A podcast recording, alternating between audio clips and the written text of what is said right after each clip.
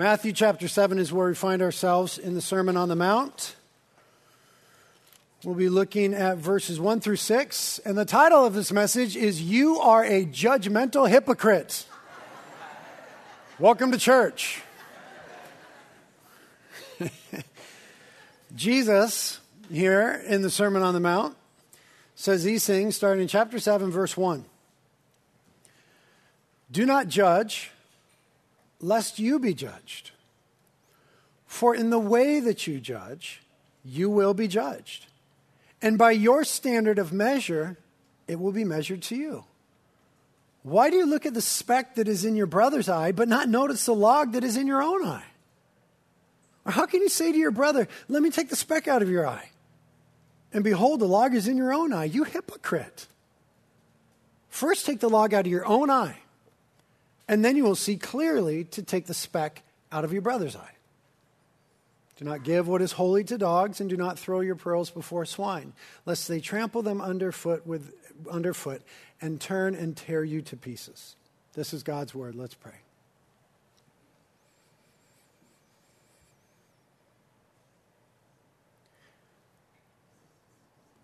Lord, as we come before you with our Bibles open, we are cognizant, conscious of the fact that our hearts are open before you. You you know us, you see all things, you, you know, honestly, where we are judgmental and hypocritical. And you love us still. You know where we're holding people in bondage to our own bitterness. You love us still. You know where we're pretending to be self righteous, and you love us still. You know where we're masking and faking it, and you love us. And so, in your love today, would you, through the hearing and preaching of your word, bring us into a place of honesty and integrity before you? That you, Holy Spirit, right now would give us a desire to obey Jesus in our hearts and in our relationships together, which are really hard, Lord, and really messy and complicated. But you love us individually and you love us together, and you want us to be a church that is merciful and compassionate, forgiving and loving with each other. So help us be that church, Lord. Please help us. Give us ears to hear and a heart to obey, and we ask together that you would please, by your Spirit, according to grace, anoint me to teach and preach in a way that's faithful to you and helpful to the furtherance of your purposes. We ask it together in Jesus' name. Amen. Amen.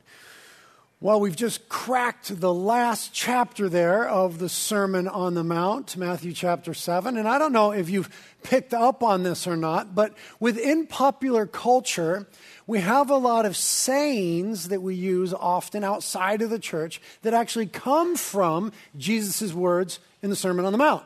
I don't know if you noticed that. Like that phrase, go the extra mile. That's something that Jesus talked about in Matthew chapter 5. We use it all the time. Like, dude, you got to go the extra mile especially if you're like a boss talking to an employee, right? You're like, go the extra mile. Pay the last penny. We've heard that one before, right? Hey, you're going to pay the last penny, dude. That came from the words of Jesus. How about this one? Don't toot your own horn. We've all heard that one, right? You all do that. Don't toot your own horn. That came from the words of Jesus, talking about people who wanted to put their good works on display. This one, politicians use, all sorts of people use in all sorts of weird ways, apply it to America and this, that, and the other, but a city on the hill. A city on the hill. That, that also comes from Jesus' words, talking about who we're supposed to be. Salt of the earth. You heard that one? You heard that one? You guys are so non responsive, you're going to make me. Uh, you're going to make me judge you. I don't want to do that, so be responsive. Salt of the earth. You heard that one? Yeah, right. We use that all the time. Like, oh, dude, she's she's just so she's great. She's so like salt of the earth kind of people. I don't know what that means. Maybe she doesn't shave her armpits. I, I don't know what you're getting at with salt of the earth, but it's not what Jesus meant. But these ancient words of Jesus have made their way into popular culture and adopted different meanings. And they now become little mantras for our culture. And the most popular one is right before us do not judge lest ye be judged. You hear that one all the time in popular culture. Dude, don't judge me, right? Don't be judgmental. You're so judgmental. Don't judge. It's interesting that this popular cultural refrain finds its roots in the Bible, Do Not Judge, a book that is predominantly about judgment and how to avoid it through Jesus. And the way our culture has uh, sort of hijacked these words and the way our culture uses is usually in self defense, right? If you ever tried to share like Christian things with someone, like, don't judge me. In self defense on moral or ethical issues. And there's some real tension there because the church is called to engage with the world on moral and ethical issues. Perhaps that is why studies show us that 87% of non Christians view Christians as judgmental. And that make you feel good. Just round it up for preaching's sake. 90%. 90% of people that are out there view us in here as being judgmental. And they're probably right in some respects. But Christians are also supposed to live as salt and light in the world, as examples as it comes to moral and ethical issues. Perhaps that is why 85% of non Christians view us as hypocrites. Judgmental hypocrites. And they're, they're, they're probably right in some respects. But this text is not about what they think. This text is about the way that we are supposed to be as the community of Jesus with each other. That's what this text is about. The way that we are supposed to live out personal, intimate relationships within the church. But it's interesting that our perceptions of one another are probably pretty consistent. Probably see each other as being pretty judgmental and even hypocritical. And Jesus is asking us not to be that way. That's what he's doing in the text. He's explicitly asking us not to be judgmental and not to be hypocrites. Now, in that, we realize that Jesus did not anticipate that the Christian community, the church, would be perfect. Breathe a sigh of relief. He didn't expect that we would be perfect. He knows that our lives, that our relationships, that our stuff is going to be messy. It's going to be some real failures there, some real, some real heartache, some real letdown, some real error and offense. And knowing that his people were going to be messy, be this way, and not be perfect, he, he actually does want us to deal with that. He wants us to deal with those things within the church. The whole of Scriptures is consistent with this. Take, for example, Galatians chapter 6, verse 1. Brothers and sisters, if someone is caught in a sin, you who live by the Spirit should restore that person gently.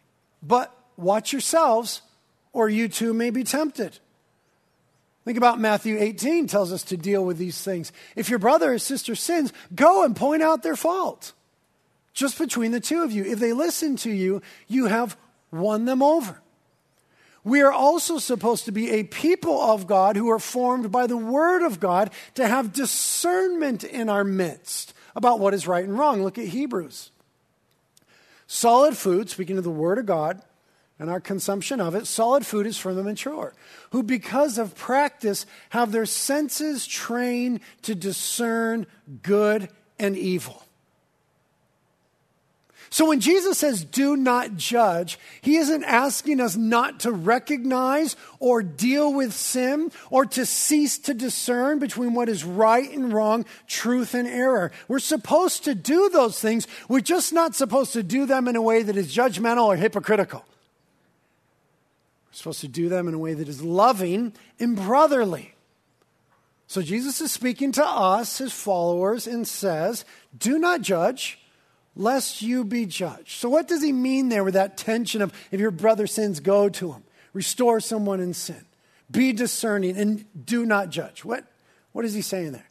Well, it might help to clarify what he isn't saying. First of all, Jesus here is not condemning uh, civil law or the place of courts and judges. This has nothing to do with that. This is about personal relationships. Nor, important to recognize, is this text about church discipline. That's some different text, and that's a different sermon. Nor is it about doctrinal issues. Jesus is not saying we're supposed to suspend our opinions or discernment on theological issues in the church and not deal with those or deal with them only in this way. This is not about that. And it certainly isn't telling us to ignore sin, it's telling us to deal with it. But how are we supposed to do it? And what spirit, with what attitude do we approach this sin thing that we all do within the body as we interact? The key to helping us understand this is learning the difference between discerning and condemning. The difference between discerning and condemning. We are to discern right from wrong, which means we are to think critically. We're to think critically about our lives, our, our relationships, each other, and one another's lives. We're to think critically, but we are not to be critical. And there's a difference. Seems like a nuance, seems muddy, but it's not. Think about it. When you're listening to my sermons, I hope that you are always listening and thinking critically. Is this true? Does this line up with Scripture? Is there integrity here? Is this logical? Is this truly the way of Jesus? I would always hope that you are thinking critically when listening to my sermon, but I don't want you to be critical. You get that? You understand? I need more from you today. I honestly do. I honestly do. I want you to think critically, but not to be critical. There is a difference. We're to be discerning and to deal with stuff in each other's lives, but not condemning. There's a way in which we do this. This is why Jesus says in verse 2 For the way, the way, the spirit, the vibe, the attitude, the approach in which you judge, you will be judged. So the idea of do not judge here is really the idea of do not condemn. And we'll just talk around that for a moment. How might we think of, of condemnation? We'll, we'll put this definition up here. To be condemning is to be a fault finder. You know this person. You know this person. You might be this person. To be condemning is to be a fault finder who is overly critical. That's an important phrase overly critical, and negative. That's really important here, okay? So there's some difference between approaching people in love, hoping for and working for their best, but just being negative toward people and their stuff. To be condemning is to be a fault finder who is overly critical and negative toward others and enjoys actively seeking out their failings. You know this person. I've been this person a critical spirit, we say within our Christianese, a sin sniffer. They feel that it is their spiritual gift to sniff out and find the sin in our lives. It's not. It's not a spiritual gift. It's a wrong attitude that Jesus is trying to correct in the text. This condemning sort of attitude is overly critical, it's negative, it takes joy in seeing when others are not doing well, and it's looking to discover those things. You, you get what I'm getting at here? Thank you. That was a good response. Love you. this person, and I've been this person, is the type of person that assumes the worst about other people's motives assumes the worst about their motives. You know, that's the thing about a judge is we expect within even our court system, though this is not talking about that, but we expect that judge, judges will withhold judgment until they have all the information. The reason that we can trust God to judge is because He has all the information. We never have all the information. We never have all the information. So we need to be gracious when it comes to thinking about one another's motives. But the wrongly judgmental sort of person always assumes the worst about someone's motives rather than thinking, well, maybe she had a bad day. Or maybe she's really fearful in this area and this is some sort of defense mechanism. Or maybe she's really been hurt here. Or maybe she just doesn't quite understand that. We assume the worst about their motives. That's the kind of thing that Jesus is addressing here. This person, and I have been this person and am this person sometimes, is ungenerous toward other people's mistakes. They're not gracious, they're exacting.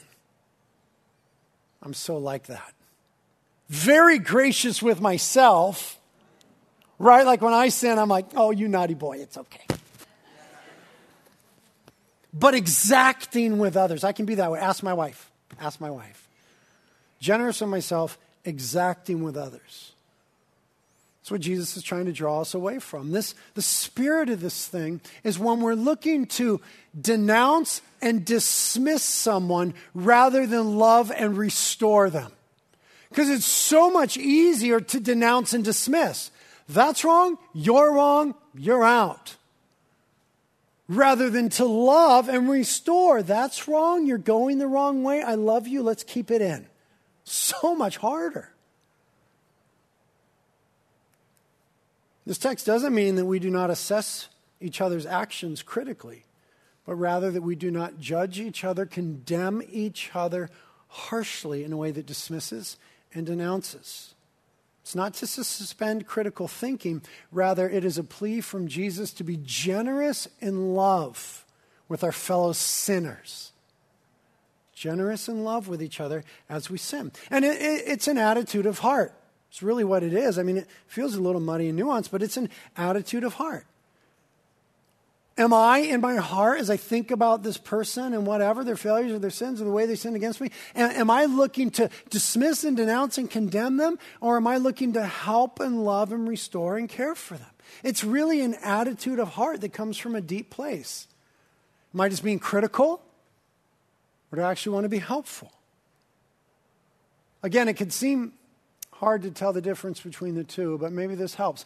I think we know generally how it feels when we perceive ourselves to be judged.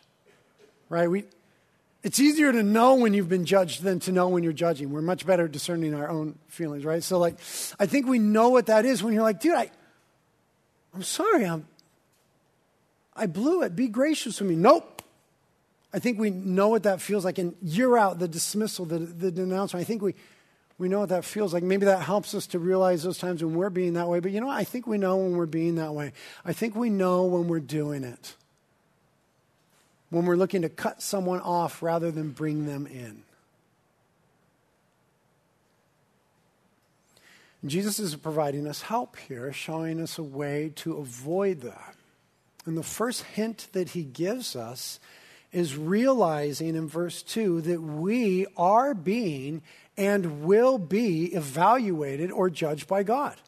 Verse 2 For in the way that you judge, you will be judged, and by your standard of measure, it will be measured to you. Now, remember, this is talk within the Christian community. This is within the kingdom. So Jesus here is addressing those who have put their faith in Christ and been forgiven for their sins. So he's not talking about ultimate judgment for sins. You didn't for, you know, that's not what he's talking about. But we are by God, even as those who have been forgiven of our sins as followers of Jesus, we are continually being assessed and disciplined by the Lord. For whom the Lord loves, he disciplines. It is the evidence of God's love in his life that he disciplines and chastens us and rebukes us from time to time. Other times, just pure love and comfort and building up, but he's always dealing with his children, even as we are with our own. And so that's the type of judgment, God discerning in our lives where we need to be disciplined, that is being talked about here. And honestly, there's a lot of times in my life where I need discipline from the Lord or a rebuke from the Lord. And what I'm constantly praying, if when I die you read my journals, what I'm constantly praying is God, be merciful with me. Be merciful with me as you teach me, Lord, as, as you rebuke me. And what Jesus is saying in this text is, Britt, if you want that kind of mercy, then be the guy that extends that kind of mercy. It's one of the ways that God teaches us as a community to be merciful. It's one of the things that He does. And we also realize that with regards to judgment before God, we as Christians will give an answer for our lives before God in the way that we stewarded this life. Our talents, our treasures, our opportunities, our sphere of influence. We'll, give an answer. Look what it says in Corinthians. My conscience is clear, Paul says. This was when he was in a little bit of drama and there were people accusing him. He says, My conscience is clear, but that doesn't prove I'm right. It's the Lord Himself who will examine me and decide. The Lord is the judge. So don't make judgments about anyone ahead of the time before the Lord returns. Speaking of the time when we'll all stand to give an answer to Jesus. For he will bring our darkest secrets to light and will reveal our private motives. Ouch. Then God will give to each one whatever praise is due. And the truth about God, when He deals with our secrets and our motives, is that God always, always prefers mercy. God always wants to extend mercy. But He's trying to develop and refine here the Christian body by saying, listen, if you are not merciful in other people's lives, if you, if you want to put them on trial, I'm going to deal with you that way to teach you what that's like. If you want to be harsh with one another. I'm going to I'm going to deal with you in a heavy handed way. Has God ever dealt with you in a heavy handed way? Look what James chapter 2, verse 13 says. There will be no mercy for those who have not shown mercy to others. That's a hard word. But if you have been merciful, God will be merciful when he judges you. So, verse 2 is real. For in the way that you judge, you will be judged, and by your standard of measure, it will be measured to you. So when I read that and I think about my own sin and the discipline and the chastening, and when I stand before God, the ways that I've, you know, kind of blown my opportunities in life, and I want Him to be generous and merciful and gracious with me, that's the kind of man that I'm called to be, than with others. That's how we're called to be with one another. Because remember, the, the Sermon on the Mount is what life within the kingdom is supposed to look like. And life within the kingdom is meant to be a reflection of the king. And he prefers mercy over judgment. Romans 14 says this. So, why do you condemn? There's the idea here, okay? Why do you condemn another believer? Why do you look down on another believer? It's exactly what our text is talking about. Remember, we will all stand before the judgment seat of God. Yes, each one of us will give a personal account to God. So let's stop condemning each other. Decide instead to live such a way that you will not cause another believer to stumble and fall. Let's stop condemning each other and rather, th- uh, instead of always thinking about the ways that the other is sinning or you've let me down, how about we start looking to ourselves at our own lives? Decide instead to live in such a way that you will not cause another believer to stumble. That's exactly the way that Jesus transitioned in the text. The second hint he gave us, how not to engage in wrong judgment, is that we should look first to ourselves and our own sin rather than to others and their sin. Verse 3.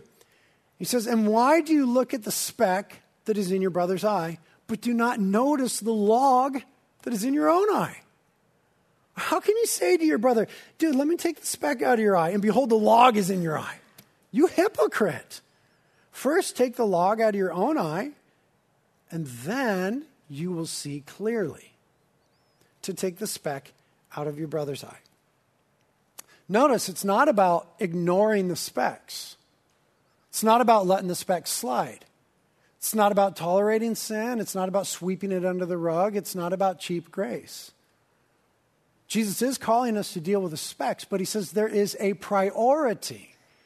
Before you go speck hunting, do some log cutting. There is a priority. And the, the, the, imagery that he uses is stark and, and ridiculous in an ironic sort of way. I mean, someone there with a log, picture a log, like how big do you want to go? Like, it's not a pole, it's a log, like a log hanging out of their eye, and they're trying to get close enough to like carefully extract the speck. Like it's not even possible, right? Because the log gets in the way. Listen to that, the log gets in the way. He said, take the log out and you can see clearly. We can't even view each other's lives and failures unless we can see clearly by dealing with our own lives and failures. Our perception is clouded, it's unclear, it's biased, it's corrupted. Because of that, Jesus says, first, first, deal with yourself. But what about? Don't worry about. Let's go logging. And, and, the, the person pictured here with a log in their eye is, is obviously oblivious to their own condition and yet keenly aware of all the little problems with everyone else. Blind spot, blind to their own condition, but keenly aware about everyone else's faults. Jesus' commentary on our proclivity to magnify our own goodness and to highlight other people's badness was in that little story he told about the Pharisee and the tax collector. I'll just read it to you very quickly from Luke 18. And Jesus told them this parable to certain ones who trusted in themselves that they were righteous and viewed others with contempt. He said, Two men went up into the temple to pray, one a Pharisee, the other a tax gatherer. The Pharisee stood and was praying thus to himself God, I thank thee that I'm not like other people swindlers, unjust, adulterers, or even this tax gatherer. I fast twice a week. I pay tithes of all I get. Jesus said, But even the tax gatherer, standing some distance away, was unwilling to lift up his eyes to heaven, but was beating his breast, saying, God, be merciful to me, the sinner. And Jesus says, I tell you this that this man went down to his house justified rather than the other. For everyone who exalts himself shall be humbled, but he who humbles himself shall be exalted. I mean, in some, some real ways, the Pharisee was magnifying his good stuff, right? I, I tithe and I fast. And he was minimizing or refusing to see or couldn't recognize his bad stuff. Thank you that I'm not like everybody else adulterer, swindler. Wait a minute, the Pharisees were swindlers if anybody was in that culture. And if you look upon woman with a lust in your heart, you've already committed adultery, Jesus said. So there was a real blind spot, a log in his eye and in his life, but he would minimize his faults, magnify his merits, and to the other, it was only condemnation. But nobody here is ever like that. I am. And by doing this, by magnifying our good, minimizing our bad, and doing the opposite with other people, this is how we satisfy this evil desire within ourselves to feel and appear, morally superior through experiencing the so called pleasure of self righteousness without experiencing the real pain of repentance. And then Romans chapter 2, verse 1 sobers us. You may think that you can condemn such people, but you are just as bad. And you have no excuse. When you say they are wicked and should be punished, you're condemning yourself, for you who judge others do these very same things. And we're all in that boat. Might be a different thing, but before God, we do these same things. God looks down on our little community and says, Wait, you're really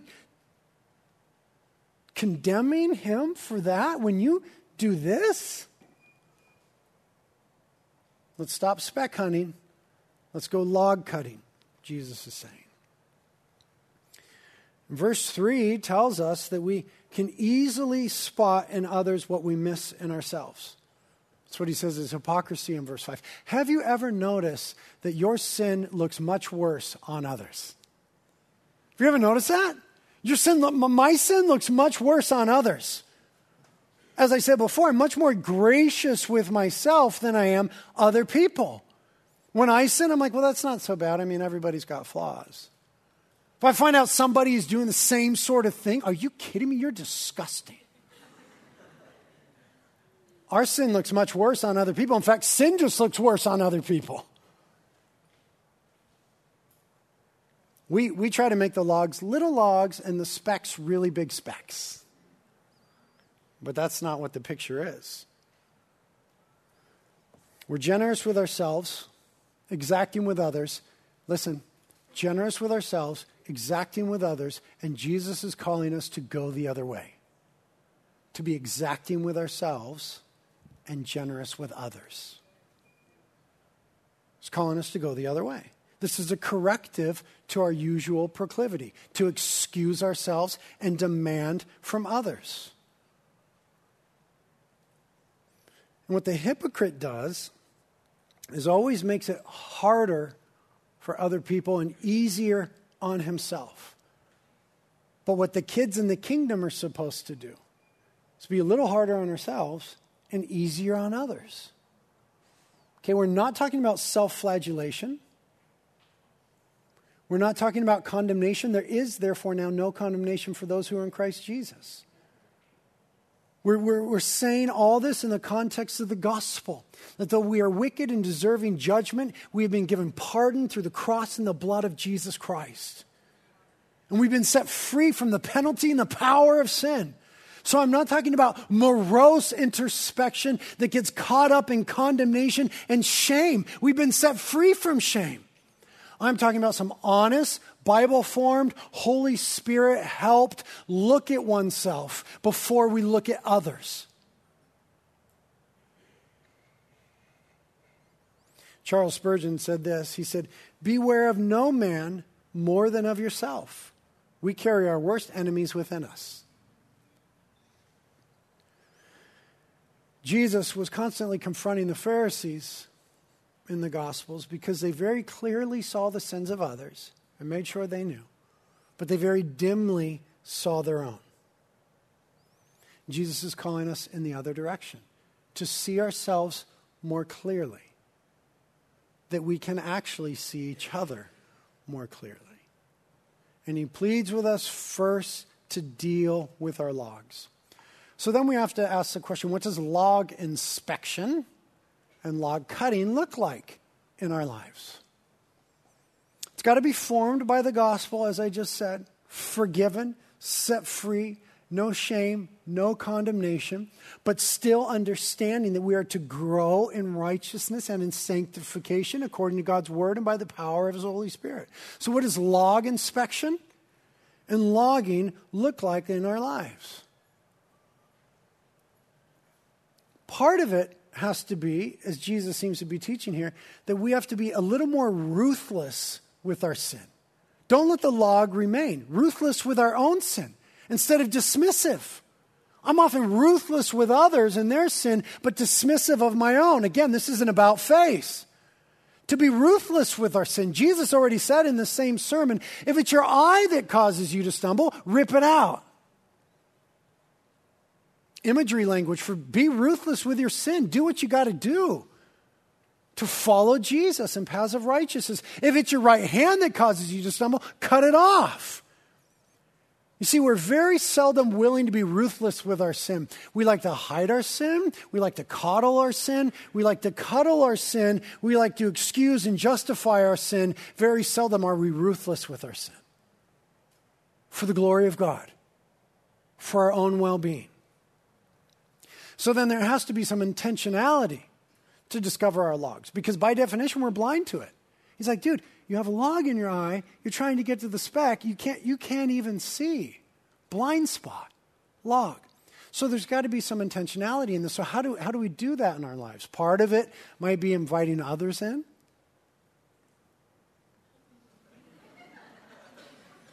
That's always the best giving people, people, excuse me, space and place and permission to speak into our lives. It's not an automatic thing. That takes time. That takes developing trust, right? Making sure we know that we're loved and loving. That takes some time, but, but at some level, we need to do that as a Christian community. Invite others in to help me see my blind spots. I think it means some real steady diet of Bible reading and prayer that is introspective in the sense that I'm not just reading it for information, but I'm reading it for transformation. I'm not just praying my shopping list to God, but I'm actually saying, Spirit of God, search me and see if there be any wrong way within me. Inviting, not just to others, but inviting the Holy Spirit into this place where we say, Lord, speak to me about my life. Where is my life incongruent with your word? Not consistent with the way that you're leading me or would have me go. I think that's an important part of the Christian life that Jesus is reminding us of here. And then when we kind of start giving ourselves to that, right, then we can think more clearly about verse 12, which we'll skip to for now.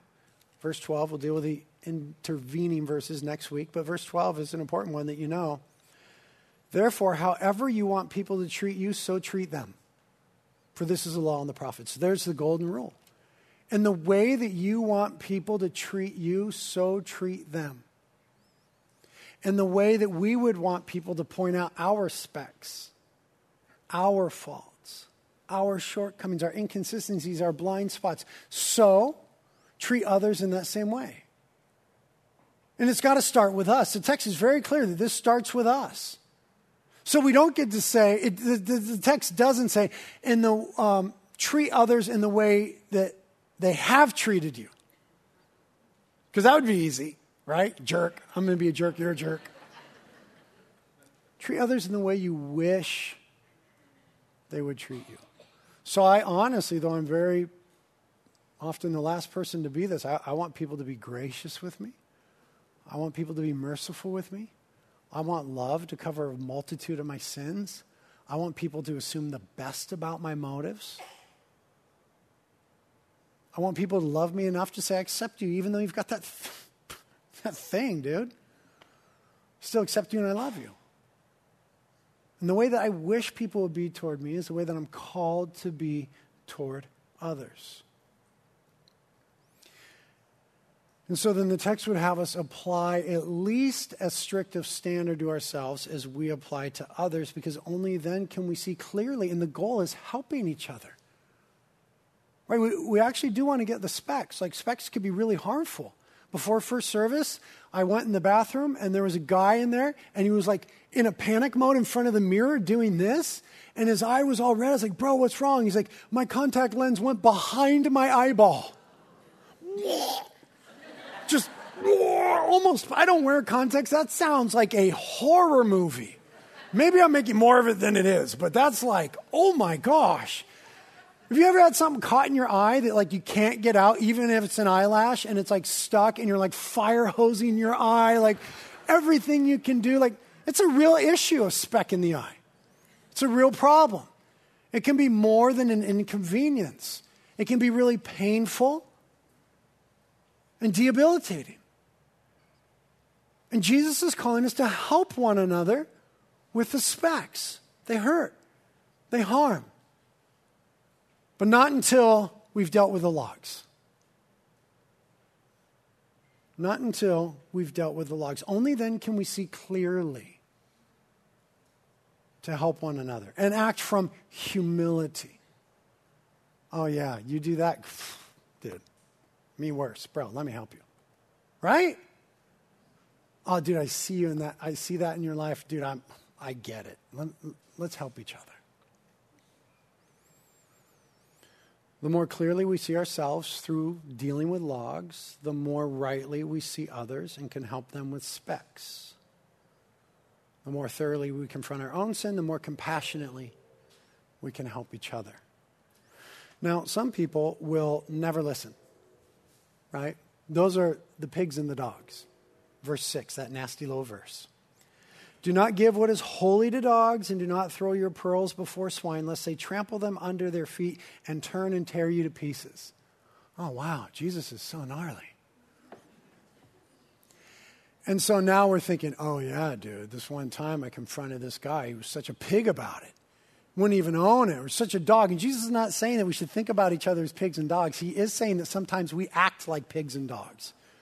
And when we put holy truth before one another, Sometimes rather than receiving it for what it is, we turn on one another. So don't think about anyone else, think about yourself.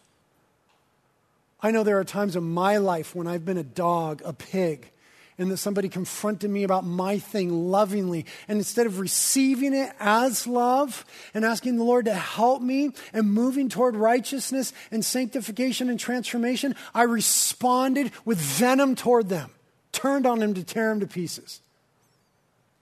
Like a wild pig, like a wild dog. That's what Jesus is talking about here. I don't want to think about anyone else in those terms. I can see myself in those terms.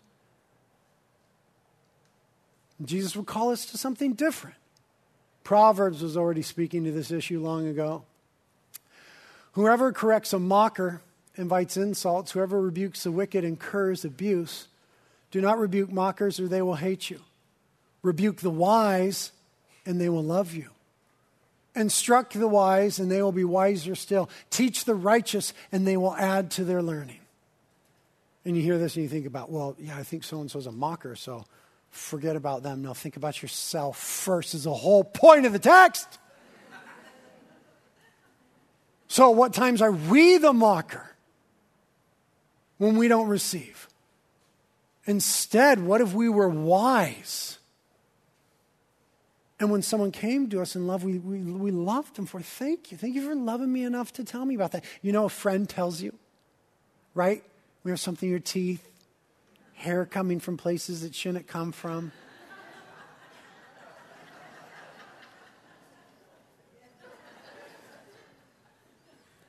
a friend, a friend, a friend, faithful are the wounds of a friend.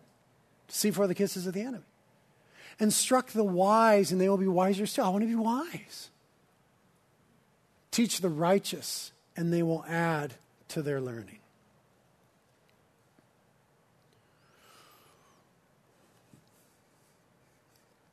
Now, when we get to the place and space where we're dealing with each other's stuff, it's important to remember the sort of protocol that Jesus has given us here.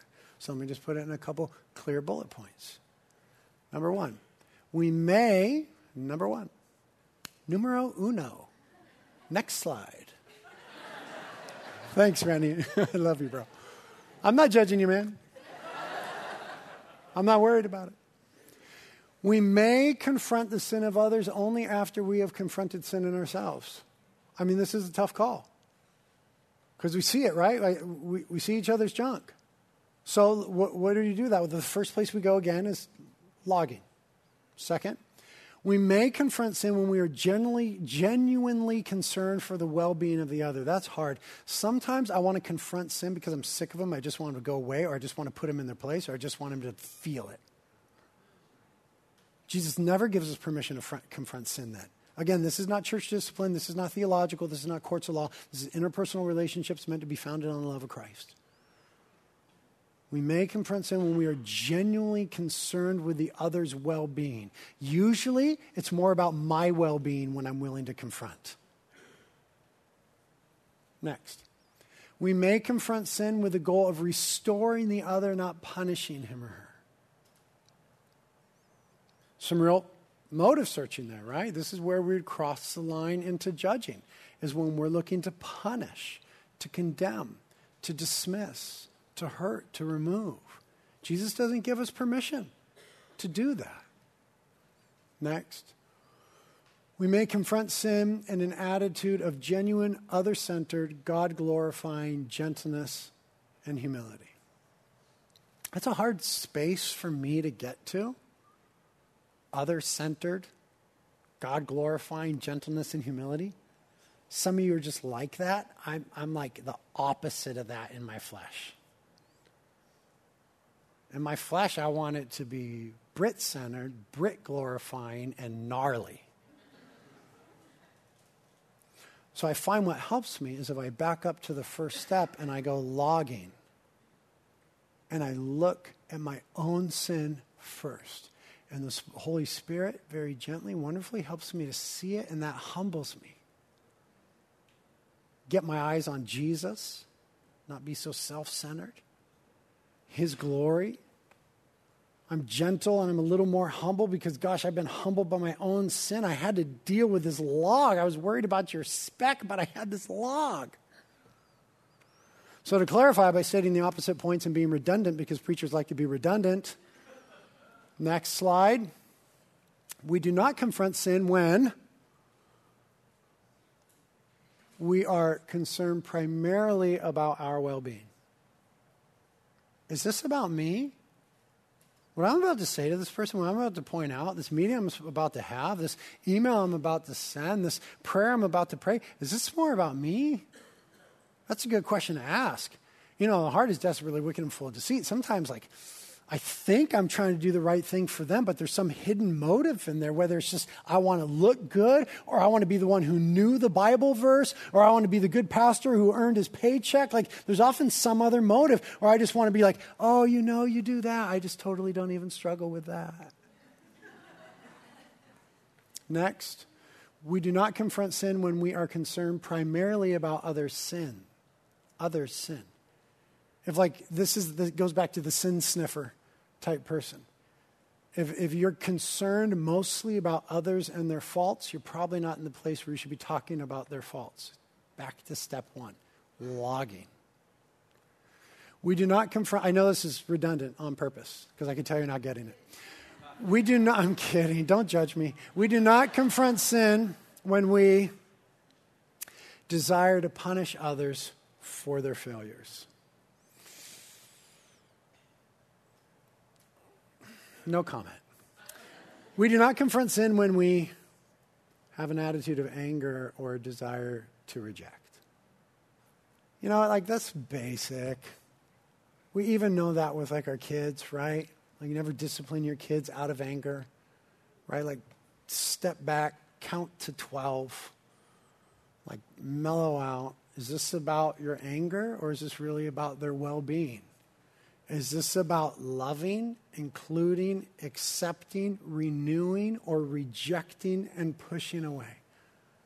Those are real questions because it's much easier to be like, oh, no, you blew it, and to push away. I mean, that's, that's my default. It's really hard to do this thing that Jesus is calling us to. And be clear, he's not asking us not to deal with sin. He's actually asking us to do so, but simply to start with ourselves. Don't look for specks, but discover our logs. Deal with our logs before dealing with the specks. And then when we kind of walk through these things, then we could deal with each other in a way that is not adversarial or like an enemy, but loving, like a brother or a sister, like a physician who comes with medicine, right? Because the speck hurts, like a physician who comes with medicine, like one who is concerned with rescuing and restoring, because we are those who have been rescued and restored by Jesus. That's the whole basis of this thing. We are those who, by grace, though we were deserving of condemnation, judgment, and shame, we, through the cross of Jesus Christ, have been rescued. We ourselves have been restored.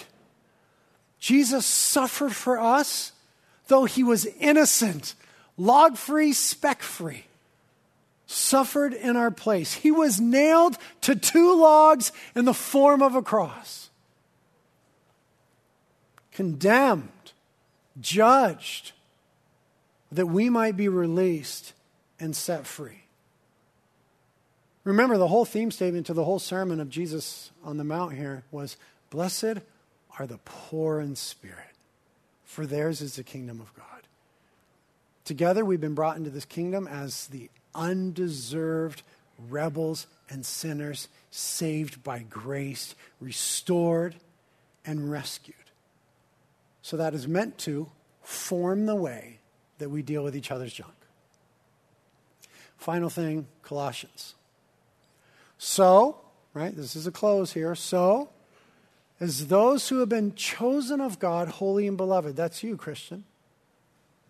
As those who have been chosen of God and are holy and beloved by grace through faith, put on a heart of compassion, kindness humility, gentleness, and patience, bearing with one another, forgiving each other, whoever has a complaint against anyone.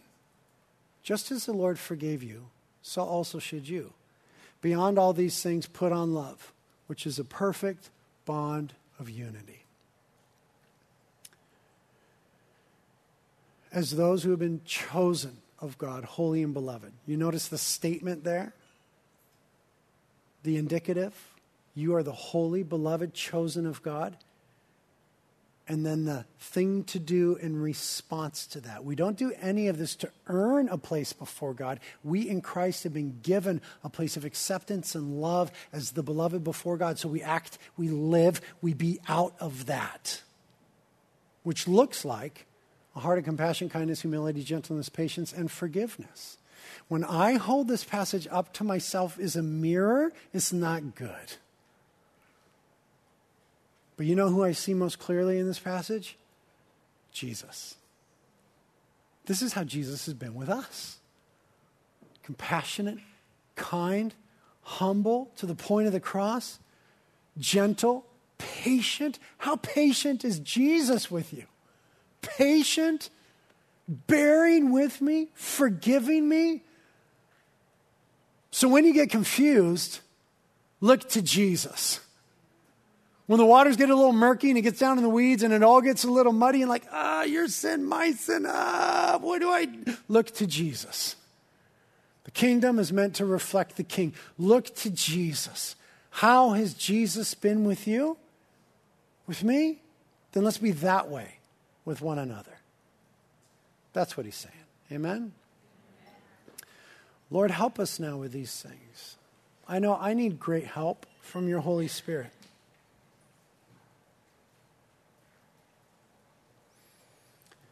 Help us, Lord, as we move into this time of response and worship. I'm going to pray a dangerous prayer here, Lord. Help us to begin to see, maybe for the first time, our, our, our own logs. Holy Spirit, we trust you to come with gentleness and kindness, the mercy of the Lord, but we want you to come in truth. Grace and truth are in Christ. Help us discover our logs and to repent of them, to get free of them, to surrender them, to move away from them.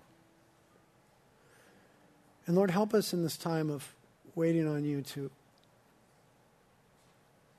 just get over our speck hunting, our, all the stuff we're holding against other people. There's so much in my mind right now, Lord. All, all the people that I have dismissed, well, he this, she that, they this, condemned and judged them. Forgive me, God. Forgive us, Lord. Help us to see those things and release them to you. They're yours. You love them. If I'm not the one to deal with their specks, you are. Thank you, Jesus. We can trust you. He who is without log. Meet us in these things, Lord. Minister to us and make us look more like you for your glory. In Jesus' name we pray. Amen.